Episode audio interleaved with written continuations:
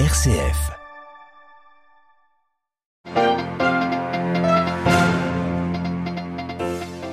Visite surprise de Joe Biden ce matin à Kiev. Le président américain qui devait se rendre en Pologne a fait un détour par l'Ukraine pour y réaffirmer son soutien au président Zelensky.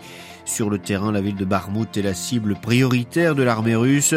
Les villages alentours sont eux aussi menacés. Reportage dans l'un d'entre eux. Le chef de la diplomatie américaine en visite en Turquie, un de ses alliés les plus encombrants depuis hier. Ce soir, Anthony Blinken est attendu à Athènes. Washington espère apaiser les relations entre les deux voisins. La Chine dément toute vente d'armes à la Russie pour la soutenir dans son effort de guerre contre l'Ukraine. Les États-Unis l'accusent en effet d'avoir dépassé la ligne rouge sur ce dossier.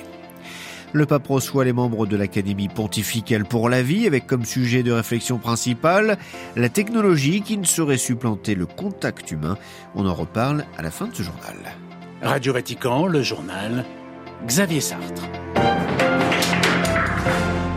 Bonjour, Joe Biden est donc actuellement à Kiev, une visite surprise avant d'aller en Pologne. Le président américain a promis de nouveaux armements à l'Ukraine, des munitions pour l'artillerie, des systèmes anti-blindage et des radars, ainsi que le soutien indéfectible des États-Unis. Le président Zelensky a lui affirmé que cette venue était un signe extrêmement important de soutien. La Russie n'a aucune chance de gagner la guerre, a ajouté le chef d'État ukrainien. Sur le terrain, ce sont les Russes qui sont pourtant passés à l'offensive et qui concentrent centrent leurs efforts sur la ville de Bakhmout, dans le Donbass. Autour de cette localité stratégique, de petits villages vulnérables sont aussi menacés par la progression de l'armée russe. Reportage à Sassifiar, à Dineshil. Dans le village de Tchassiv Yar, le son des bombes éclate à chaque instant. La bourgade est située à quinze kilomètres de Bakhmout. Les allées et venues des militaires sont incessantes. Si Bakhmout tombe aux mains des Russes, Tchassiv Yar sera directement menacé. Pourtant, quelques habitants sont restés. douze mille avant la guerre, quelques centaines aujourd'hui. Surtout des personnes âgées qui ne souhaitent pas quitter leur foyer. Outre le danger des bombes, il manque de tout. Ce matin, les civils sont réunis devant la mairie pour récupérer des caisses alimentaires distribuées par des volontaires ukrainiens, comme cette femme, Elena. J'attends pour de l'aide, mais il n'y en a pas assez pour tout le monde. Malgré la situation, je n'ai pas peur. Je resterai jusqu'à la fin. À quelques centaines de mètres, les habitants peuvent se retrouver autour d'un thé avec de l'électricité et du Wi-Fi. Alexander dirige le centre. Quand il y a des coupures d'électricité dans la ville, beaucoup de gens viennent ici, environ cent cinquante dans la journée. Chaque jour, des habitants s'inscrivent pour être évacués. Les Russes pourraient s'emparer de Bakhmout dans les prochaines semaines. Inès Gil pour Radio Vatican. La guerre en Ukraine bouleverse tous les équilibres politiques et diplomatiques. Les États-Unis le savent et doivent composer avec certains de leurs alliés, comme la Turquie. Ankara bloque l'entrée dans l'OTAN de la Suède et de la Finlande. Washington aimerait bien que le gouvernement turc infléchisse sa position sur la question.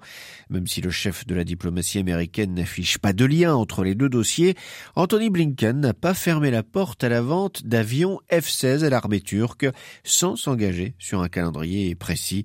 Une vente toute toutefois bloqué avant même l'éclatement de la guerre en Ukraine.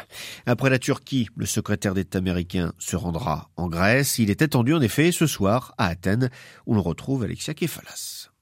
Après la Turquie, où il a promis une aide de cent millions de dollars aux victimes du séisme, Anthony Blinken est attendu ce soir à Athènes. Une visite du secrétaire d'État américain que la presse grecque qualifie ce matin de stratégique. La Grèce, comme la Turquie, fait partie de l'OTAN. C'est même le membre de l'Alliance qui dépense le plus en armement, avec un budget représentant trois virgule soixante-seize pour cent de son P I B, ce qui en fait un incontournable. Mais ce statut ne semble pas pouvoir apaiser les tensions avec la Turquie voisine.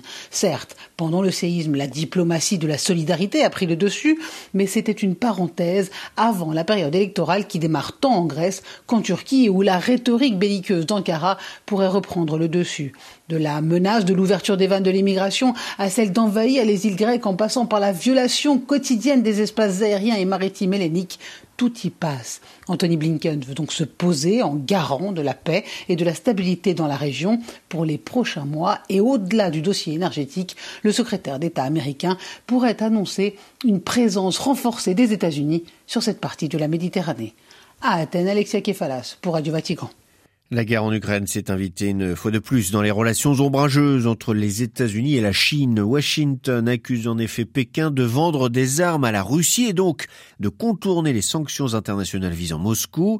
Ce matin, le gouvernement chinois a nié envisager de fournir des armes à la Russie pour appuyer son offensive en Ukraine, accusant même Washington de jeter de l'huile sur le feu. À Pékin, Stéphane Pambrun.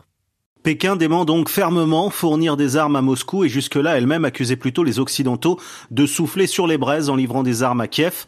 On sait que la Chine est le deuxième vendeur d'armes de la planète, essentiellement des armes légères, armes de poing, fusils d'assaut, mais aussi des systèmes de surveillance électronique et satellite. Et c'est peut-être sur ce point, effectivement, que la Chine pourrait apporter son aide à son allié russe.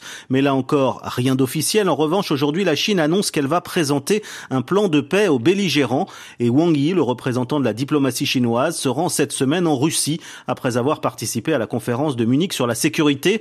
Il va préparer la visite annoncée mais pas encore confirmée du président chinois Xi Jinping à Moscou, ce qui serait quand même un symbole fort du soutien chinois. Un an après le début de la guerre en Ukraine, le front sino-russe n'a pas failli, bien au contraire. La Chine a même augmenté ses importations de gaz et de pétrole russe de plus de cinquante pour cent depuis le début du conflit. Stéphane Pambrun à Pékin pour Radio Vatican. La vente d'armes par la Chine à la Russie serait d'ailleurs une ligne rouge pour l'Union européenne. C'est ce qu'a fait savoir ce matin le chef de la diplomatie européenne. Joseph Borrell s'est entretenu avec son homologue chinois qui lui a assuré que Pékin n'avait pas l'intention donc de vendre des armes à Moscou. La Corée du Nord a, elle, bien l'intention de se rappeler au bon souvenir de ses voisins et des États-Unis. Pyongyang a procédé ce matin au tir de deux missiles capables, selon l'armée nord-coréenne, d'une attaque nucléaire tactique en mesure de détruire entièrement des bases aériennes ennemies. C'est le second tir nord-coréen en quarante-huit heures après le lancement samedi d'un missile balistique intercontinental. Impasse politique au Pérou, impasse aussi en Colombie dans les négociations de paix entre le gouvernement de Gustavo Petro et l'E L N, l'armée colombienne de libération nationale, la dernière guérilla du pays. L'E L N détient un sergent de l'armée depuis le quatorze février, alors que le deuxième cycle de pourparlers avait débuté la veille, ce qui a été qualifié par le chef de l'État colombien de sabotage des négociations. Le premier round avait pris fin en décembre avec l'annonce de la libération d'otages et des actions humanitaires, mais sans accord de cessez-le-feu. Homicide confirmé aux États-Unis dans la mort par balle de l'évêque auxiliaire de Los Angeles, Mgr David O'Connell, soixante-neuf ans, retrouvé mort dans une rue de la Cité des Anges samedi. Aucun autre détail pour l'instant n'a été divulgué par les enquêteurs. Mgr Gomez, l'archevêque de Los Angeles, a salué celui qui était un homme de paix avec un cœur pour les pauvres et les migrants, qui était passionné par la construction d'une communauté où le caractère sacré et la dignité de chaque vie humaine étaient honorés et protégés. La technologie ne saurait supplanter le contact humain. C'est le rappel du pape François fait ce matin aux membres de l'Académie pontificale pour la vie. Le pape les a reçus alors qu'ils sont réunis pour leur assemblée plénière. Il a livré devant eux une réflexion, Olivier Bonnel, sur les défis éthiques que posent à l'homme contemporain les nouvelles technologies. Oui, François a pointé trois défis en particulier. Il a d'abord relevé les mutations importantes, tant dans l'environnement que dans les conditions de vie de l'homme, avec des effets, des évolutions qui ne sont pas toujours claires et prévisibles. C'est ce que démontrent les différentes crises, de la pandémie à la crise énergétique, en passant par la crise climatique et la crise migratoire, dont les conséquences s'influencent mutuellement en s'amplifiant. Un bon développement technologique ne peut pas ne pas tenir compte de ces interconnexions complexes, à relever François. Deuxième défi, l'impact des nouvelles technologies sur la définition de l'homme et de la relation. La forme technologique de l'expérience humaine devient chaque jour plus envahissante dans les distinctions entre naturel et artificiel, entre biologique et technologique, a averti le pape. Il est donc important, selon lui, de réfléchir sérieusement à la valeur de l'homme lui-même. Enfin, il est nécessaire de s'interroger sur le type de connaissances que l'on peut développer aujourd'hui grâce aux nouvelles technologies et ses implications morales. La tâche est énorme, a reconnu François, mais nous ne devons pas nous décourager. Nous savons que le Seigneur ne fait pas de compromis. Olivier Bonnel et le pape François a reçu en audience aussi ce matin les membres de la fondation italienne Ente dello Spettacolo, engagée depuis soixante-quinze ans dans la diffusion et la valorisation de la culture cinématographique en Italie. Par ses créations, a rappelé le pape, l'artiste suscite l'émerveillement, ce dont le monde travaillé par la guerre et par tant de maux a vivement besoin. Voilà, c'est la fin de cette édition. Prochain retour de l'actualité en langue française, ce sera ce soir à dix-huit heures, heure de Rome. D'ici là, une très bonne journée à toutes et à tous. Le journal de Radio Vatican était présenté par Xavier Sartre.